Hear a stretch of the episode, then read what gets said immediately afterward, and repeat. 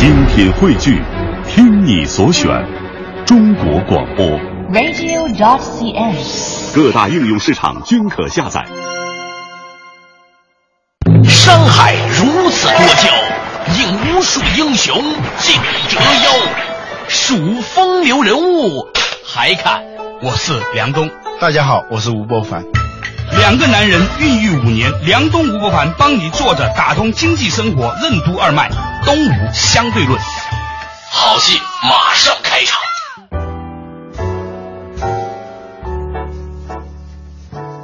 作者打通经济生活任督二脉，大家好，欢迎收听东吴相对论，我是梁东，对面的依然是二十一世纪商业评论发起人吴伯凡，老吴你好。大家好。哎呀，有些时候我都在想啊，老吴，如果中国没有了腾讯和阿里巴巴，我们的动物还做不做？反正我们节目讲着讲着就会落到这些公司里面去。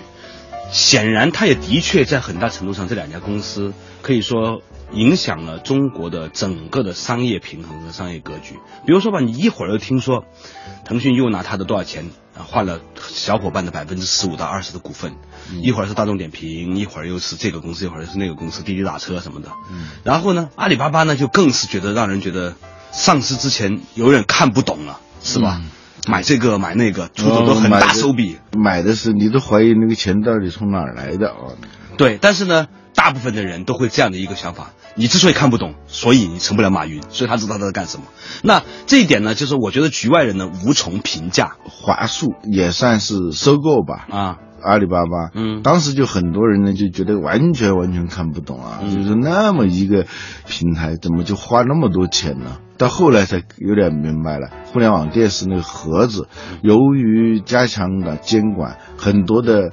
比如说一些视频网站的内容，它是不能够在这个盒子里头看到的。华数你是他有这个牌照，对，就是有有了这个牌照，有了这个摊位，事情就好办了。反而是那些做的很早的，但是呢没有牌照的那些公司，那就做不下去了。现在，更让人看不懂的，很多人就说：你看腾讯和阿里巴巴动作那么多，相对而言呢，百度呢就要保守得多。不过李彦宏呢自己有一个评论，他认为呢布局全产业链是不健康的。其他人就说你落后了，你看你不像他们那么大动作。但其实什么时候聚焦变成了一个坏名词，变成了是一个不思进取的代名词，这件事情我觉得也是我们看不懂的。就是比如说像乐视，整个资本市场上是很看好它的，尤其当它发行那个电视。是两千呢还是三千块钱买一个那么大的六十英寸的那种大电视？没有吧？我最近买的那个还像好像挺贵的呢，还不远不止这个价，五六千块钱呢。就当时我记得就是很大的一个电视，就花两千块钱还是三千块钱，嗯就是看起来就觉得那个成本，别说那盒子了，就那个电视机都不止那么多钱嘛。嗯，啊，通过这个他就发，据说要发行四百五十万台电视机嗯啊。这个电视机本身就自带那个盒子嘛，嗯，控制了终端，它既是一个渠道，一个内容平台，同时它又做内容。全产业链全产业链嘛，从电视机一直延伸到做电视节目，终于印证了我爹当年那句话了。就是 我跟你说过那故事吧？啊大学一年级回家的时候，我爹说电视坏了，你给修一下。读的是电视系嘛？我说我不会修电视。他，你不会修电视，我送你那么多钱去读电视系。电视系怎么不会修电视呢？我说我是拍电视的。他说那你拍一拍那个电视嘛。叫我去拍一拍那个电视，结果一拍就拍好了啊，拍一拍就拍好了，是吧？拍电视的还是有用。以前觉得完全是个笑话，但你今天在乐视看过来是吧？搞电视机的和搞电视的，他变成了一个公司的人了。那当时大家觉得很看好他嘛，这个纵向一体化。哎，由于这个现在这个监管的政策，他又遇到了非常大的挑战。这些公司，互联网公司也好，很多其他的公司也好，疯狂的从田间到地头，全产业链进行收购，就碗里它会不会也会涉及到将来也涉及到一个所谓的反垄断的问题？对，吃着碗里看着锅里的，想着田里的，它整个这一套纵向一体化的那种方式，嗯，行不行？聚焦反而认为是个笑话嘛。所以我在想，一个公司它在多大层面上，它的商业模式的全方位的发展是安全的。它的边界在哪？对，同时，可能将来颠覆你的并不是一个比你做的更全的公司，而是突然出现了一种新的技术，这种技术根本就让你没得玩儿，你以前做的所有事情变得毫无意义，就像火烧连营啊，你把那个船全连在一起之后，你以为形成了一个大的陆地平台，陆军都可以在海上作战了，结果呢？海军陆战队，当时这个庞统给曹操出的那个主意，就是说让北方来的士兵，啊不熟悉水战的士兵，能通过这个连环，他颠簸就少嘛，这样他就如履平地。北方来那些士兵觉得还是在陆地上作战的这种感觉，它不是个馊主意，这是一个充满阴谋的一个主意嘛，是吧？嗯赤壁之战之所以输得那么惨，与这个这这个连环计有关嘛。你从这个角度来看，是一个巨大的优势。换成另外一个角度，一旦是用火攻，真的是你整个部队就变成了一个一片火海嘛。你看，比如像苹果，它也希望构造一个完全属于它内在的生态系统，使用它的手机，期待着苹果推出苹果的电视。就当时 i 什么 i 店天下嘛，从 iPhone、iTouch、iPad、i i 什么 i iCar iTV、iCar，就是大家当时那么想的嘛，而且一觉得，哎呦，你想他没做手机，他一做手机就把好多公司给逼到墙墙角了。他如果一做汽车呢，说不定也是啊，就把他的好多做汽车的也逼到墙角了。在 iPhone、iPad 里头，它还就像当年那个微软免费搭售了好多那种那种软件、嗯。啊，比如说地图等等，那个架势让你感觉到苹果要一统天下的。这个事情就跟我们刚才讲到的连环计形成一个海军陆战队是一样的，嗯。大家连在一起，嗯。这个从逻辑上来说，它好像是可以节约成本，好像是可以提高效率，好像是满足了所有人的这种成就感。但其实你会发现在事实事实操作当中，当很多东西被连在一起的时候，并不愉快。他就是这样，就像说小孩儿刚开始学下那个跳棋的时候啊，嗯，特别容易从自己的这一个角度看，这一步是简直是下的是非常好的啊，嗯越想越应该下。但是他不会反过来看，嗯就是当你下出这一步的时候，恰恰对方就等着你这么一跳，就给他搭上了一个桥，咣咣咣咣咣，你还没有实现自己的目的呢，对方就很快就等着你出这么一招的时候，对方一下子就把你给灭了。你还没跳过去，人家跳过来了。对对对对，就是说，你以为在给自己搭一个桥，其实你给别人搭了一桥。你以为给自己搭个桥，实际上给自己挖了个坑儿。对，所以呢，今天我们可以看来呢，这种全产业链的这种趋势啊，对于那些成功的企业呢，似乎很能满足快感。不过是一个诱惑，啊就是干着干着就好像就想说，这全都是老子的啊，都是老子的，但是这种虚晃的都是老子的感觉啊，它是不是真正的能够在效率上发挥到最大呢？啊，是不是在新的技术变革面前能够带来价值呢？我们可以从一些实际的案例慢慢分析。作者打通经济生活任督二脉，东吴相对论。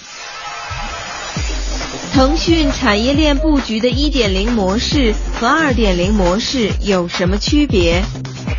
为什么说很多时候有就是限制，无才是获得？商业模式为什么是以技术为基础的？索尼的全产业链商业布局战略和苹果的崛起有什么因果关系？欢迎收听《东吴相对论》，本期话题：互联网的连环计。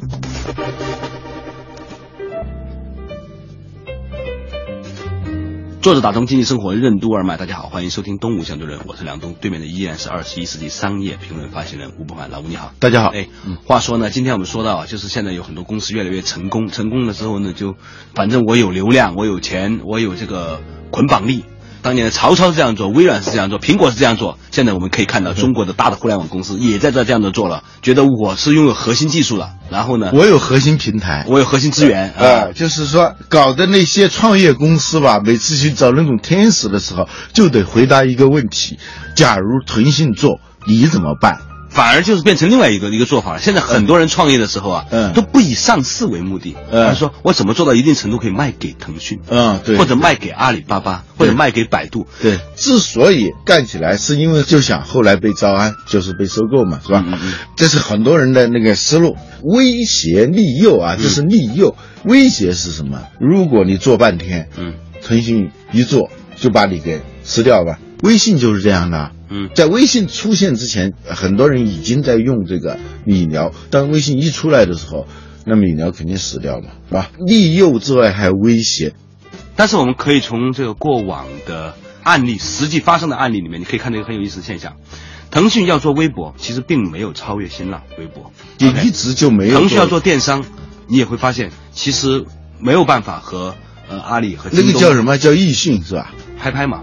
拍一拍那个那是在 QQ 里头，后来他腾讯有个电商网站，好像是叫易信，最后全部打包一起合并到了京东，年前带产业全部拨到给京东。对，腾讯其实是除了通信之外做成的事情很少，游戏还有呃呃有游戏，腾讯本质上是个游戏公司啊，就是说它之所以那么股票那么坚挺，其实是因为它的支柱其实是游戏，很多人没有看到。除了这个以外，你发现它很少有成功的搜索做的一塌糊涂吧。刚开始的时候呢，腾讯呢觉得自己都能做，有技术、有产品、有实验，然后去从模仿，然后再超越。你想想，他有渠道就可以用的话，他借助于这个渠道，立即就把其他的给压过去啊，因为渠道为王嘛。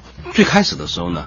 腾讯呢，觉得自己是有流量的，也有技术研发能力，也有钱，也有人才，所以呢，他是先模仿再超越。但是呢，事实证明，在搜索、在电商、在呃微博等等里面，包括视频等等领域里面呢，并没有比他的竞争对手做的有好多少。所以呢，你后来看到腾讯其实改变了他的策略，他由自己做的模式变成是贴嫁妆的模式，收购，然后呢，自己的微信流量入口加上一部分以前的业务打包，再加上现金来做并一个价格。嗯，这个策略有两种态度，一种态度认为呢，这是腾讯对过往自己的这种从模仿到超越这种这种思路的一个全面的反思，专注于做自己的流量自身的内生式的扩张，就由自己来建立一个企鹅帝国啊，就是早期他都一直是在这么做的，碰壁以后发现。自己来把一个东西从无到有，从小到大的培养起来，其实是非常非常困难的。他就改变了这种策略，采取这种资本的方式去找女婿嘛。生不出儿子，就用嫁妆加女儿的方式绑定一个优秀的男年轻人，变成自己的女婿嘛，对吧？对对。这个模式呢？看过来呢，比之前坦白说是要好一些，好一些，至少是我你看他比较那钱没有冤枉花嘛，你当时那个收收花了多少钱啊？不过现在业界呢有另外一种看法，这个看法其实也很有意思，就是说，如果你今天觉得京东做电商做的还不错，他似乎有机会挑战阿里巴巴，但是你怎么知道？可能最后的玩家根本不是阿里巴巴，也不是京东呢。这个时代就是它的竞争逻辑，它是非线性的，对，非商业结构型的，非版图式的，而是因为技术而带来的弯道直接超越、超线竞争。就是说，它不是在一个赛场上的这种竞争呐。对，一点零的模式是自己去学习，然后呢模仿，然后再超越；二点零的模式呢，带着嫁妆，有女儿就把女婿圈定回来，但是。到了二点零的时候呢，发现其实女婿也未必将来在五年、十年之后成为这个市场上最优秀的年轻人，那怎么办？有些时候啊，有就是限制，没有才是真正的获得。你想，如果他一直就是有我有这个流量入口，谁做的最好，我跟谁合作的话，和我现在就买定他了之后，然后如果他做的不好，我就不知道该怎么办了。这两者相比起来，有可能第三点零的模式是不价。谁做得好，我在这个阶段性的年度或者两三年之内有个合作模式，最后你会发现说，他就回到了一个真正的一个一个原本，这个原本就是你是不是足够开放？对，即使你比第二名的高出了一倍的市场份额，真正来颠覆你的、打败你的。根本不是那个第二名，也不是第三名，是一个根本天外飞仙，呃，就是名都不名，根本不在这个榜单里头的，呃，一个外来客。现在的这种竞争已经越来越呈现这种超限竞争的那种格局。所以我刚才提到的一个话题，就是有可能将来他如果不保持某种的真正的开放性的话，也许他今天迎娶的这个女婿会成为明天。让他左右为难，吃又吃不下，扔又扔不掉的烫手山芋，或者说是鸡肋。现在这个在技术变革的时代，其实。商业模式的竞争似乎变得不那么重要了，因为技术会颠覆你的所有的商业逻辑。你在你的逻辑里面能自圆其说的一切，突然就不那么重要。就是一个商业模式之所以看上去有竞争力，是因为背后有一种技术。你你只了解这种技术，你怎么知道会有新的技术有没有？所以当微信没出来的时候，你怎么想破脑袋你都不可能想象一种东西能够超越这个短信的。就或者中国移动，你觉得没有没有道理不值钱？对呀、想它盈利最高的，光纯利是五百三十九亿人民币，二零零九年的盈利，想把自己给搞砸了，都是一件非常难的事情。它之所以这样，是因为它有各种限制条件，就是说中国人事情啊不喜欢当面说，不喜欢实时对价请假。呃，你是老板，不愿意用电话跟你请假，我用短信跟你请假，种种条件使得这个短信呢，这个业务非常的好。但是微信一出来的时候，微信比短信它要更好，是吧？花样翻新的，比如说彩信，你跟微信比，完全是不值一提，不仅比它更好，而且给它更便宜，而且最重要的是它可以更个性化。所以一旦这个技术出来的时候，你原有的这个商业模式瞬间瓦解。我们在规划一种商业模式的时候，往往忘记支撑这个商业模式的这个技术，如果一旦发生改变的话，在黑龙江，在冬天的时候在上头走坦克，但春天一来的时候，这个模式就不存在了。作者打通经济生活任督二脉，东吴相对论。腾讯产业链布局的一点零模式和二点零模式有什么区别？为什么说很多时候有就是限制，无才是获得？商业模式为什么是以技术为基础的？索尼的全产业链商业布局战略和苹果的崛起有什么因果关系？欢迎继续收听《东吴相对论》，本期话题：互联网的连环计。作者打通经济生活任督二脉，大家好，欢迎收听东吴相对论，我是梁东，对面的依然是二十一世纪商业评论发行人吴伯凡，老吴你好，大家好嗯，今天呢，我们讲到一个话题啊，就是像有些公司最开始的时候呢，是什么都叫做，嗯后来发现呢自己做不了，他做的第二件事情呢，就是什么都要买，结果呢，后来发现呢，有可能带来某种的限制，因为你今天买了这一个，你就有意无意的你就要扶持你已经买的这一部分。但是万一它不争气呢？今天它争气不代表明天争气，而且这个争气不争气，有可能不是他努不努力的结果，而是技术变革的结果。就是你今天为了带来确定而做的一切努力，面对一个不确定的世界，这种努力是白努力，甚至是负努力。今天越努力，布局的越全，就可能将来他遇到的困难就越大，死的可能就越难看。呃，我曾经看过一句话，说的挺好的。他说，今天我们所获得的一切，有可能都会成为未来明天我们需要赶紧放手的一切。我给你举个例子啊，这样说呢，好像就还是在搞思辨了，就一下就明白了。比如说索尼这个公司，那是强大的不得了的啊，就索尼已经退市了，嗯，戴尔也退市了啊。嗯戴尔风光的时候，我曾经是就是这样，我我想象过，说戴尔它怎么会衰落？我想象了各种可能性，都想象不出来，因为它真的是所向无敌啊！那些公司真的把它一点办法都没，不管是惠普还是宏基，根本就把它没办法。但是后来他那种突然的这种衰退，呃，去年退市嘛，嗯以及基本上他要放弃电脑业务、PC 业务去做服务器。七年前想象这种场景是不大可能的，十年前、五年前你想象索尼退市，退市也就是说这个股票已经不好意思了，拿不就再在资本市场上去交易的话。已经没有资本了，没意思了没意思了，甚至是失去的远大于他得到的啊、退市，退市是第一步，第二步可能就要宣布破产保护。索尼的思路就是我们刚才说的全盘布局，上下游一体化。它从这个最终端的，就是产业链上的这边的最终端的，一直到产业链的最上游的，它全部涉足。比如说播放器，不管这个播放器是录音机的，还是录像机的，还是电视机的，反正这个播放器索尼它是全要做的，终端的。然后呢，像你们这种电视系的人就知道电视台用的那些东西，嗯，基本上是是索尼的，现在也是、啊。就拍电视的和放的电视，呃对拍电视节目和放电视节目的都是索尼的。都是索尼的，但是呢，除了这个以外，你发现再往上延伸的话，还是索尼的。什么呢？就是内容也是索尼的。索尼收购的那个唱片嘛，唱片 EMI 是吧？它是世界三大唱片公司之一。电影啊，哥伦比亚电影公司，就好莱坞的八大电影公司之一啊，就索尼。我们看的很多电影都是索尼的，《达芬奇密码》，好莱坞大片里头。很多人不知道，其实都是索尼的。还有一个就是它的产品，比如说，它为了控制整个产业链，它推出那个一种录像机，贝塔制式的那个播放机啊，它是一个封闭的，别的公司的生产的录像带是没办法在这上头播的。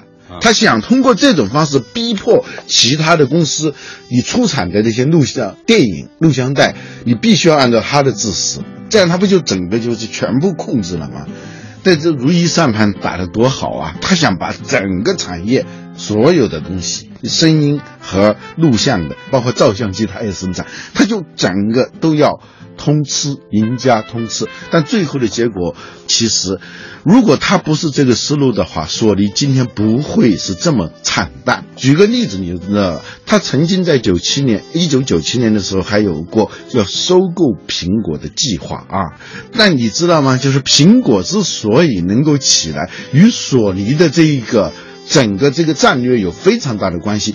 索尼啊，它的核心能力叫袖珍化，就是说它能够把东西做得特别小，同样性能的东西做得更小，同样大小的可以更强。对，对对，就是这样的嘛。我。所以他要是做一个播放器啊，一个 M P 三的播放器，那是分分钟的事情。嗯，但是索尼也尝试过想做这个 M P 三播放器，不是技术上不可能，是因为他没办法做出来。为什么呢？因为索尼的上游他不收购了那个唱片公司嘛？唱片公司人家是是五首歌出五个五张碟，再塞进去，呃，四十五首。烂歌，烂歌，每一个碟里头再塞进去九首，这样就所谓主打歌。这唱片模式，主打歌模式是是五首歌要卖五张碟的。M P 三是要瓦解这种唱片模式的，因为它是单曲购买模式。单曲购买模式的话，那其他的垃圾歌就没办法搭载着来卖钱了。唱片部门那是索尼非常赚钱的部门，在他们眼里头看来，这个完全是在。捣乱嘛，你要颠覆他们的商业模式啊，还是被掐掉了。他的袖珍模式，这个 M P 三播放的，本来可以做出最好的 M P 三的这个产品的公司没有做，而哪家公司做了呢？苹果做了。苹果的发迹就在于，嗯，它的 iPod 嘛，然后 iPod 加一个通信模块就是手机，屏幕放大一点就是 iPad，是吧？这样就起来的。所以这里头。你看索尼的例子，它要全面布局产业链的时候，导致它其实它的创新能力反而是下降了。哪怕你想说不自己做，透过收购的方式来建立一个所谓的全产业链，最后这些你曾经收购的公司也会成为阻碍你更开放、更多元、更能够向市场寻找更优秀的机会的一个阻力。所以无为万物之母啊！庄子讲，箫里头不有很多那个眼吗？那个洞吗？嗯，没有眼的一个主管和一个有眼的乐器，哪一个更好？这庄子问这个问题啊！你有了，你就意味着其他的就有很多的可能性，你已经被你剥夺了。也许在这样的一个非常开放的一个互联网世界里面，一切期望借由资本、技术、接口、流程、流量。甚至是同盟约定这种的所谓的连环计，最终都会面临一个真正的冲击，就是互联网所意味着的自由人如何与自由人进行联合的冲击。那个时候，可能曾经一手打造出互联网精神的公司，最终会被他们所设计出来的反互联网的商业模式影响。这个也许是我们今天看到的一点点的小问题。好了，感谢大家收听今天的动物相对论，我们下一期同时见再见。